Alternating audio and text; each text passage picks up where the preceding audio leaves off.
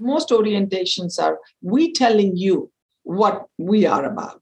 Our orientation has built in you tell us who you are about. Oh, I love it.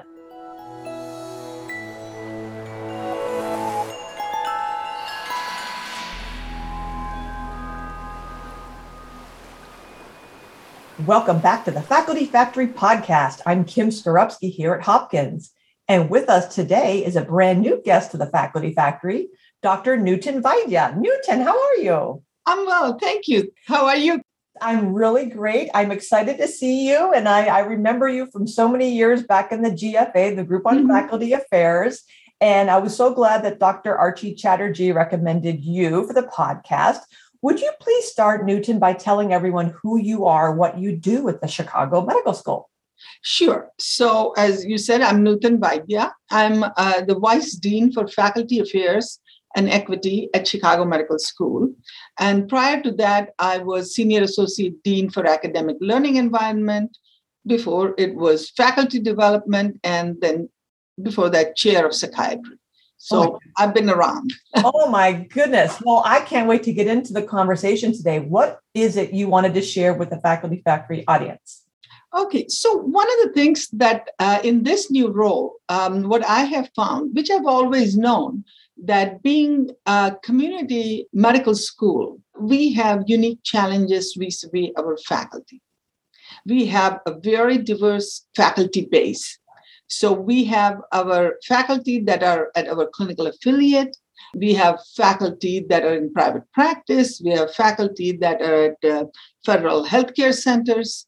And then we have faculty who are, uh, you would say, on campus faculty.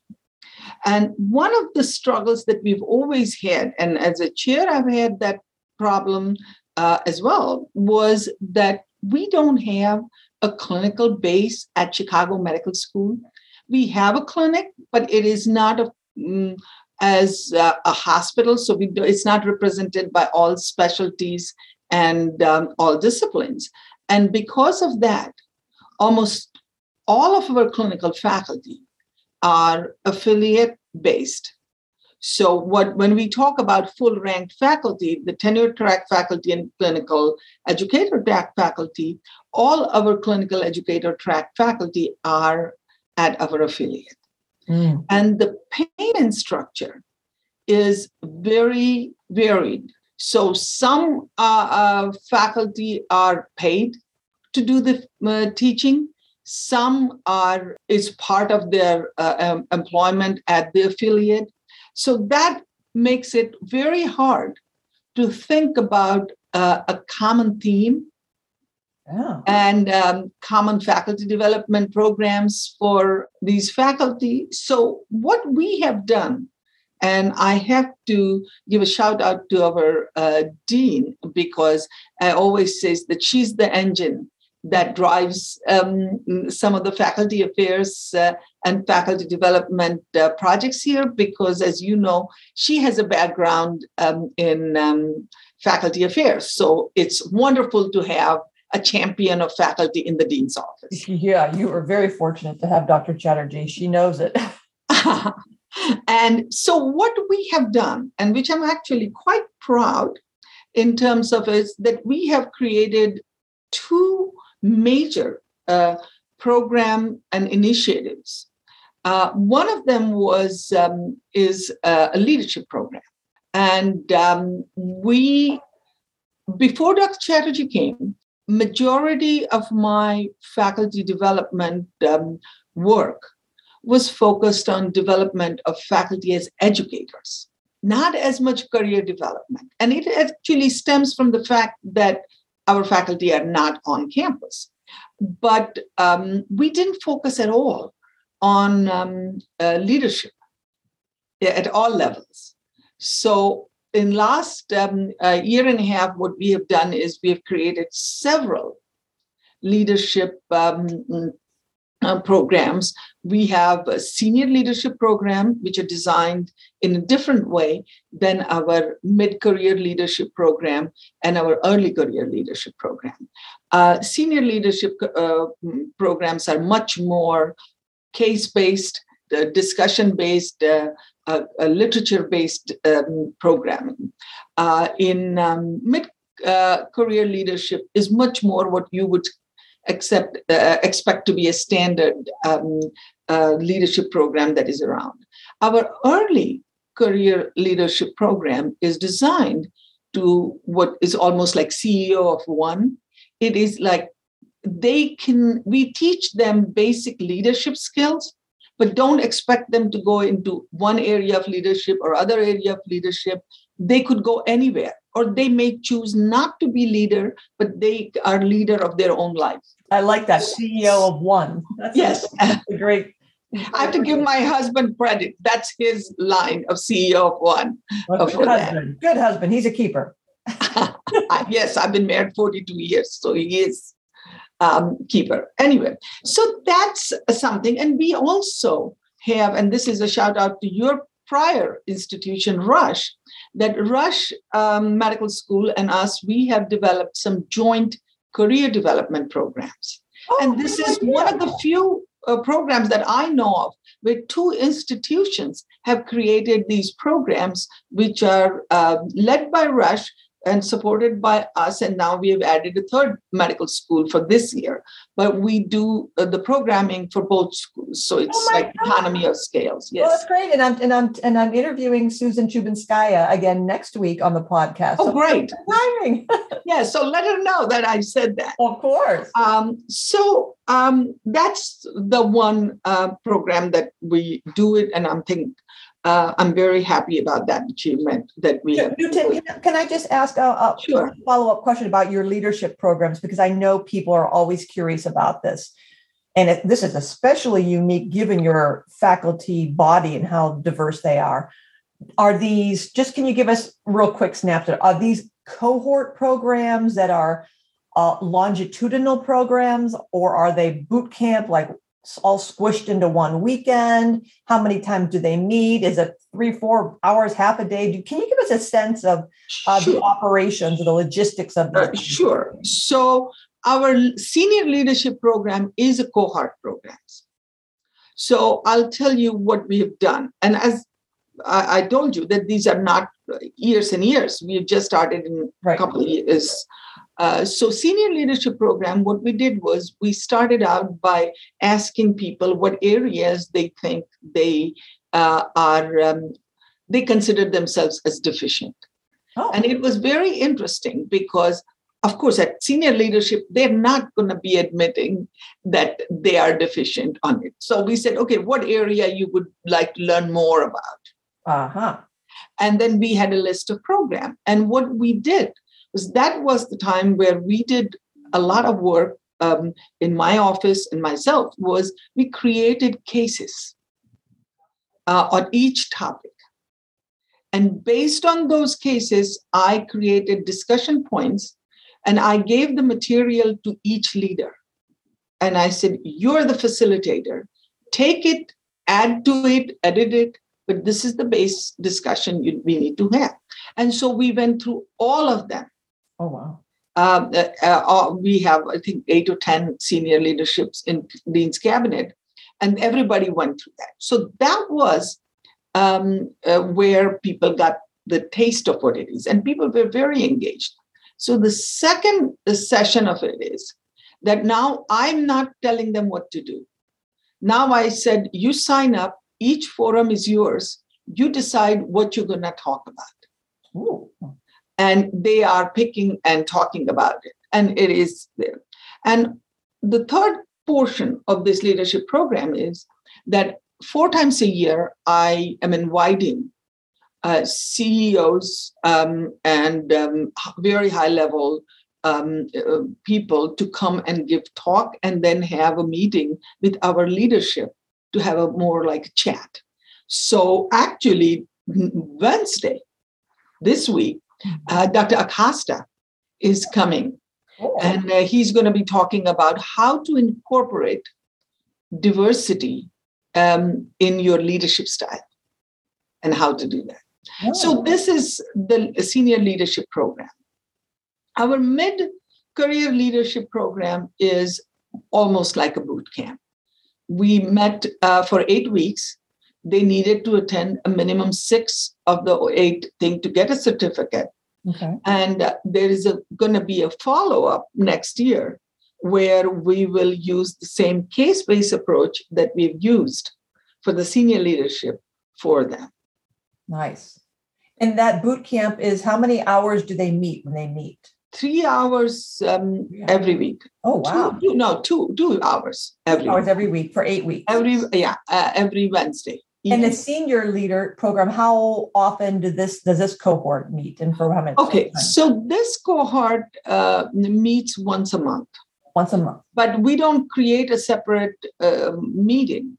And this is when it is helpful to have a dean on your side that one of our regularly scheduled meeting we converted into the leadership I see. I see. So it's already the senior leadership program is not for senior faculty per se, but it's for already the leadership that's yes. already senior leaders. Yeah. Oh, interesting. Love it. Okay. So what, what about that early career program?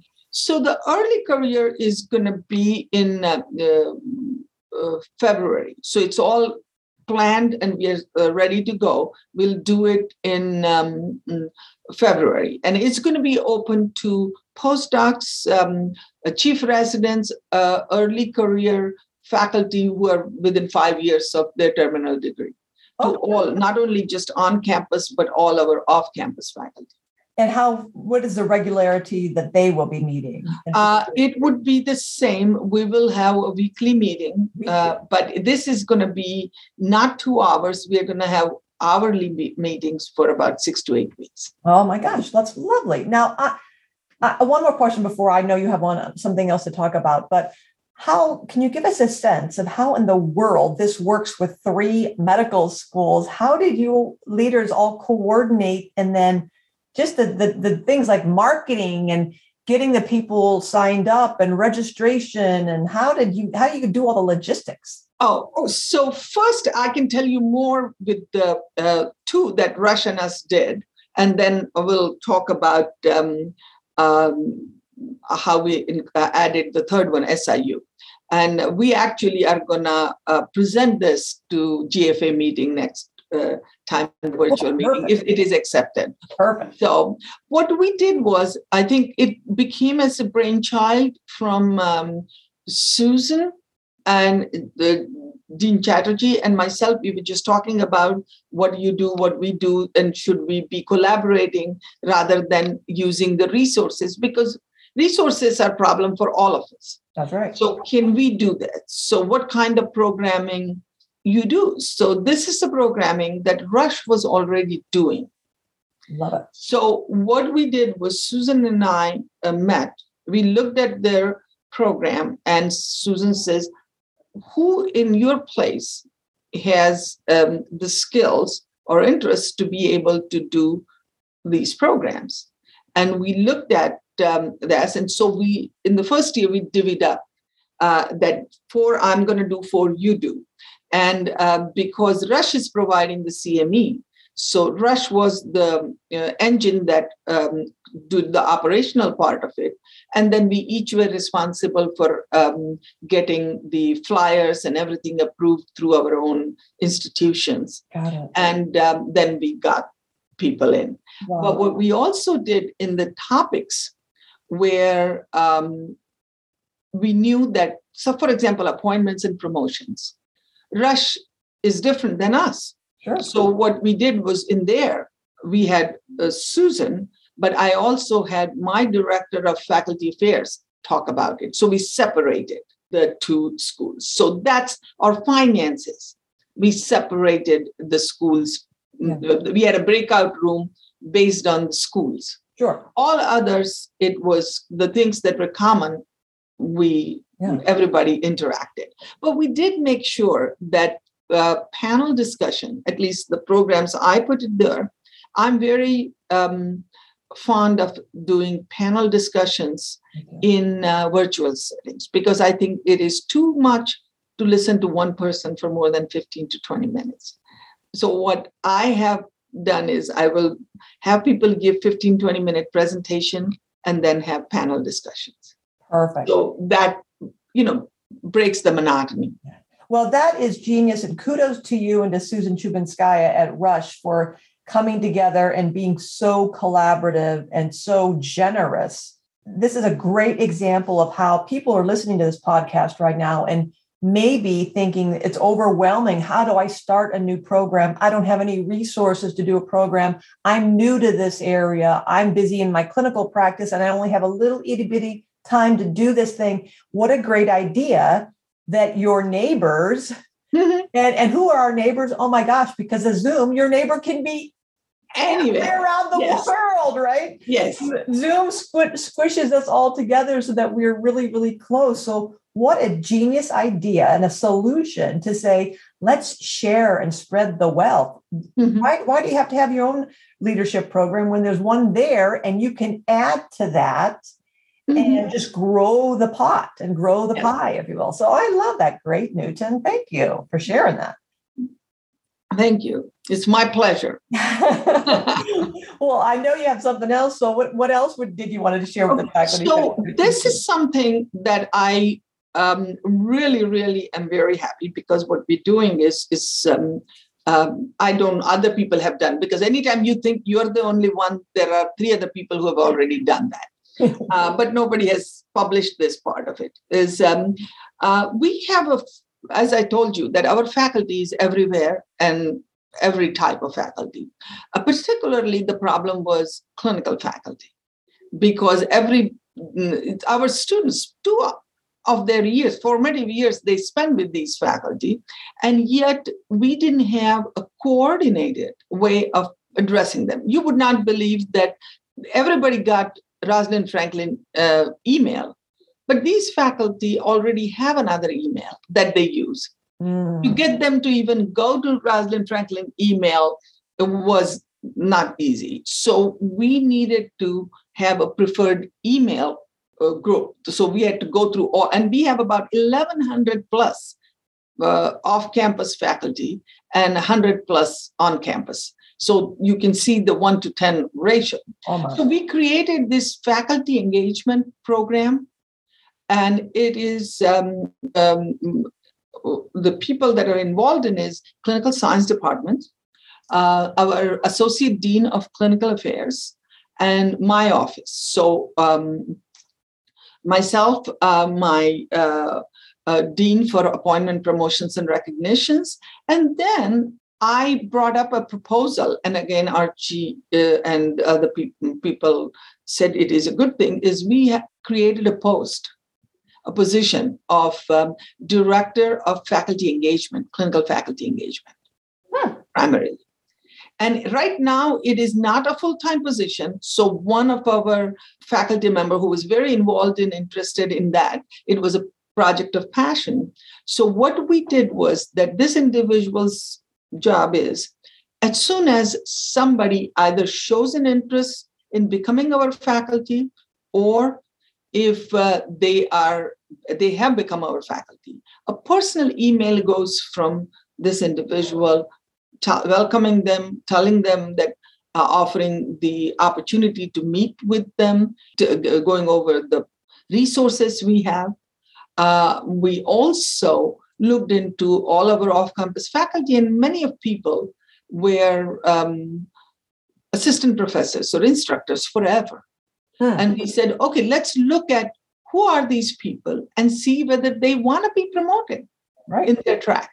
So we sent, we reached out to them, sending an email that if you are interested, we're here to help. So this is where we are actively engaging them. Wow. We are, uh, we hold an orientation for faculty every two months, just every, our off-campus faculty. Every two months, wow. Every two months and um, we talk about them. And it's um, not only this orientation is different in a sense. Is most orientations are we telling you what we are about. Our orientation has built in you tell us who you are about. Oh, I love it. and um, and it's that most of the time what we did and at least in our school uh, we did that we always told faculty what are our expectations from faculty so I paraphrased um, a famous quote saying, not what you can do for Chicago Medical School, but what Chicago Medical School can do for you. Wow. So that's our uh, motto in my faculty affairs office is what we can do for you. What do you as a faculty member expect from us? Yes. Wow, that's brave. That is really brave to put to put yourself out there. And, And- it, yeah, talk about empowering faculty. I can't imagine a more powerful stance. It, it is. And they, I myself am very pleasantly surprised. One is I have a wonderful director of faculty engagement. She's just very, very nice and sweet person. Uh, but the response of the faculty was amazing. And I've been in Chicago Medical School uh, for 30 plus years. Hmm. And I'm surprised that, and everybody used to say, oh, volunteer faculty, they're not interested, this, or that. No. Once we reached out to them, we were surprised how engaged they were. Can you give us a little? I know maybe you want to talk about this at you know next year at the professional development conference, and but can you give us a little like taste test of like what kinds of things surprised you? What are like one or two things that who knew part-time faculty or off-campus faculty would be blah blah blah? What are some things that were interesting? They, their desire to be engaged and how grateful they were. And they didn't need to be that. We are grateful that they teach our students, and, and but how grateful they were that we were taking time to um, offer uh, all these uh, services.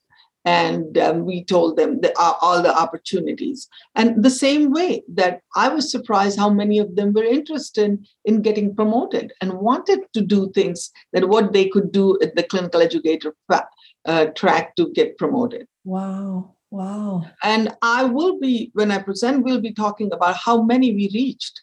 Wow. And, uh, and I will give full credit to um, director of faculty engagement, Dr. Dima Urbach, because she has her own private practice. She's a psychiatrist, and I see her sending these emails all hours of the day. I tell her that she needs to have work-life integration a little bit better. okay, so do I? I hate kind of hate to ask this question because of the now the resource question. I'm imagining that the faculty say, "Oh my gosh, thank you for reaching out. Thank you for asking. Thank you for seeing us. We so appreciate the you know the opportunity, the privilege of teaching and being a part of the faculty. I definitely want to get promoted. I really don't know how to go about doing it.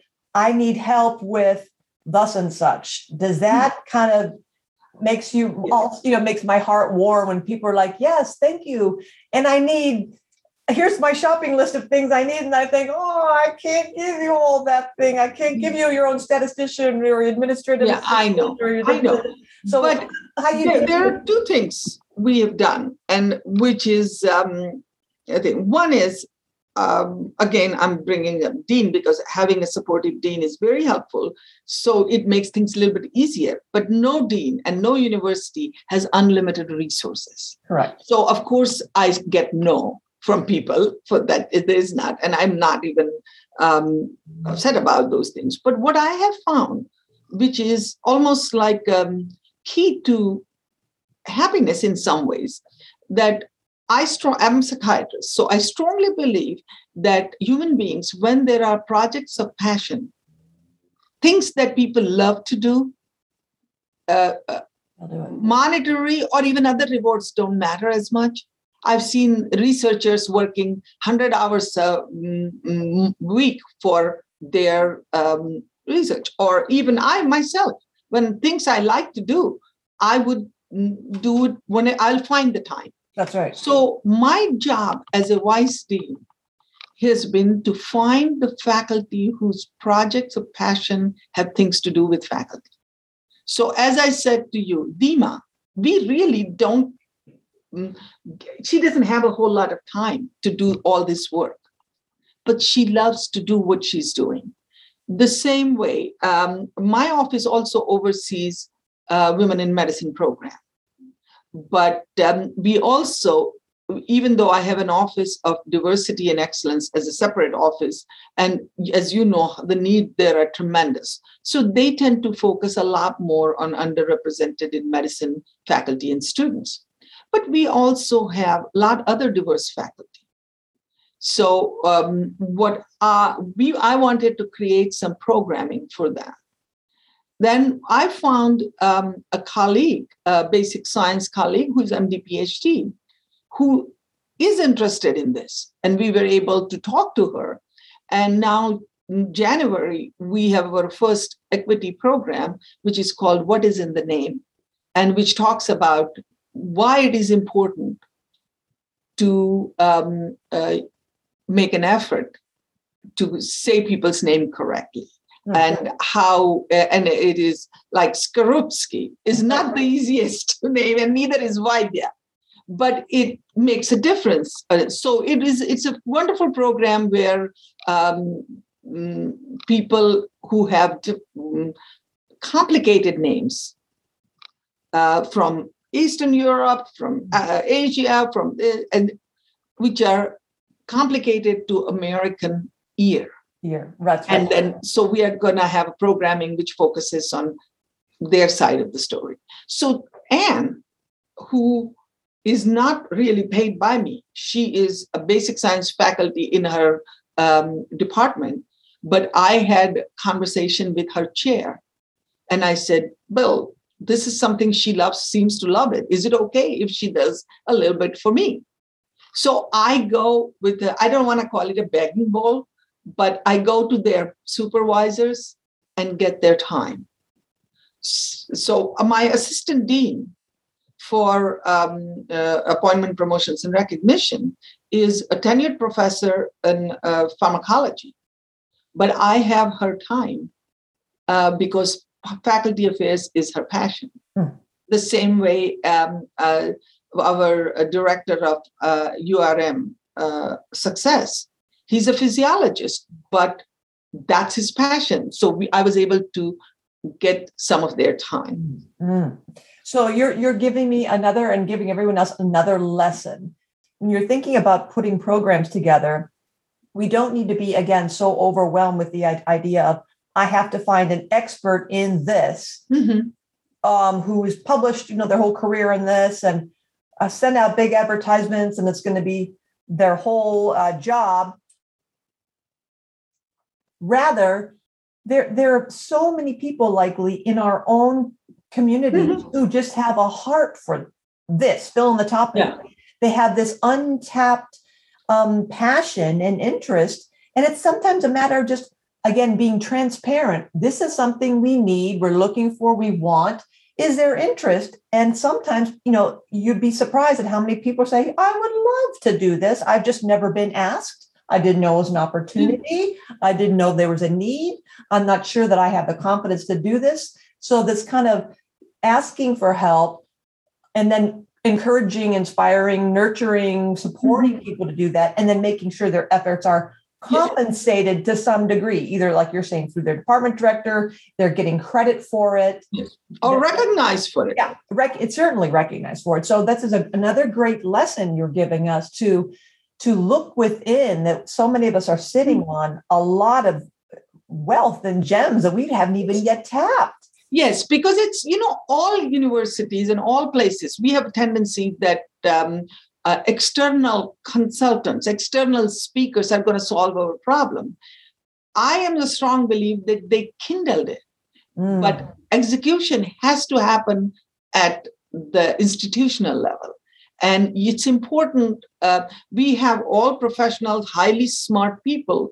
They can learn from the experts and then actually create programming which ac- applies to us. Like things that apply to Johns Hopkins are not something we can uh, do it here in Chicago Medical School. Right. We we the internal validity. We know our culture. Yeah. We yes. we know uh, the politics. We understand the the leadership structures and the history. So you're, you're exactly right. I mm-hmm. love that um, the way of thinking about that.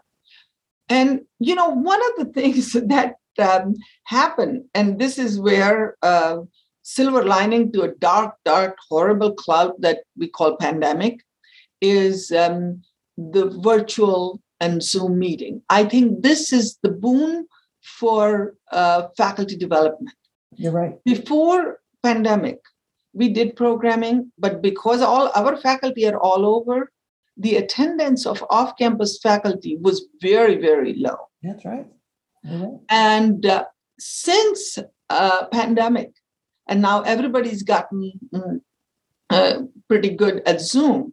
And what we have also been able to find times where we don't always faculty development we don't worry about nine to five. Right. we do whenever people will come. So we do evening programs uh, as well.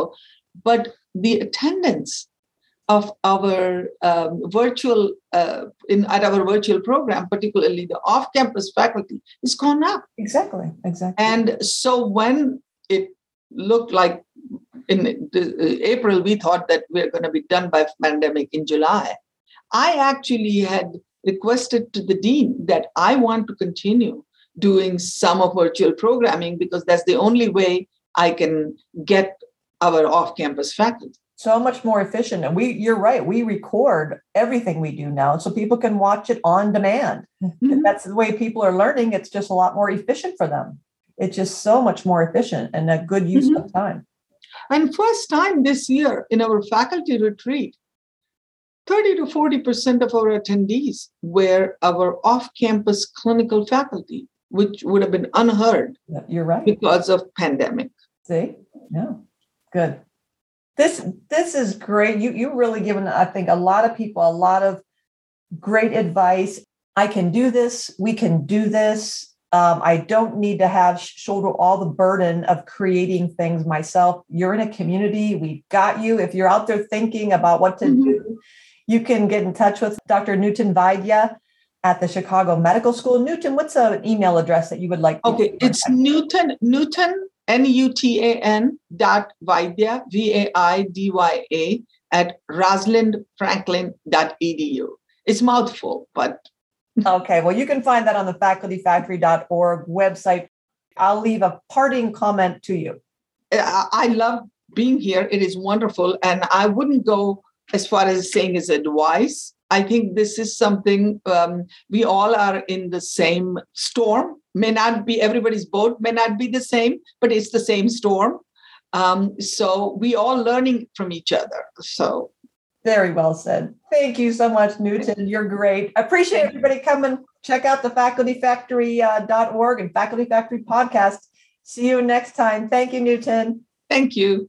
Thanks for tuning in to Faculty Factory Podcast. The mission of the Faculty Factory is to build and support a community of leaders in faculty development who share tools, resources, wisdom, and encouragement in service to our faculty members, schools, and institutions. We encourage you to go to facultyfactory.org to find out more. Get in touch with me, ask me any questions. Maybe you want to be interviewed on the podcast. Thanks for tuning in to Faculty Factory Podcast. We'll see you next time.